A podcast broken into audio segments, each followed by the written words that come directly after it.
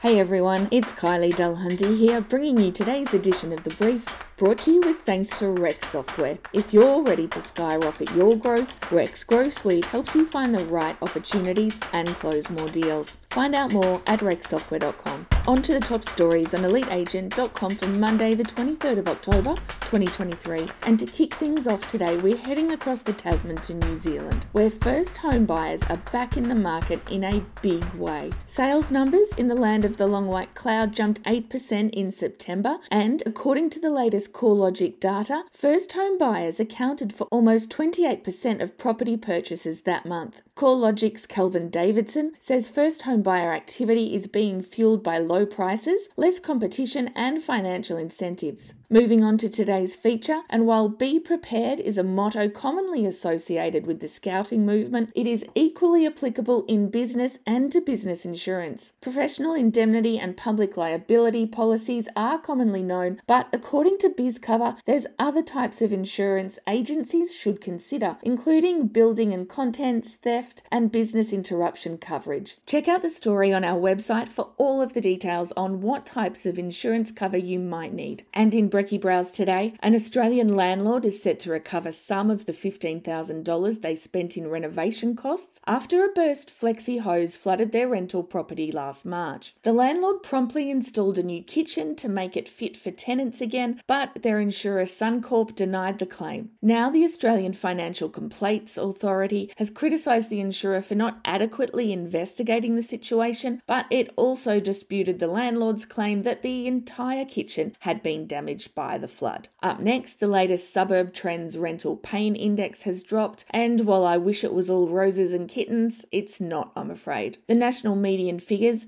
based on the worst suburb groups per state, offer a bit of a sobering snapshot, with a 14.95% median rent increase over 12 months, an average of just 3.24 advertised rentals, a low vacancy rate of 0.77%, and a negative three month vacancy drop of 0.62%. Thornside in Queensland topped the national list with a rental pain index of 100, with tenants spending 36% of their income on rent, a vacancy rate of just 0.6%, and an average 12 month rental increase of 8%. Up next, new Finder research has revealed 10% of Australians, or about 662,000 households, have either moved back home with their parents or had an adult child return home in the past year. Of the young Aussies moving back in with mum and dad, 36% did so to try and save some more money. And in a bit of an awe moment, it was on this day in 1941 that a little Disney film by the name of Dumbo premiered in the US telling the story of a small elephant who was ridiculed for his huge ears but later used them to fly, Dumbo still stands as a potent reminder that individual traits or methods, which may seem unconventional to some, can become your greatest assets. And that's true in real estate too, with our own Samantha McLean pointing out that a well crafted, unique selling proposition can help make your marketing easier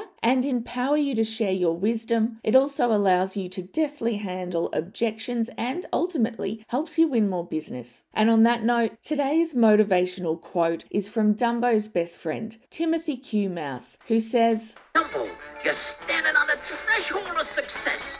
Don't down, it'll make you dizzy. Okay, that's all I have for you today. Keep listening out for more of the Daily Brief and subscribe at our website, eliteagent.com forward slash the brief. And as always, we're wishing you a productive day.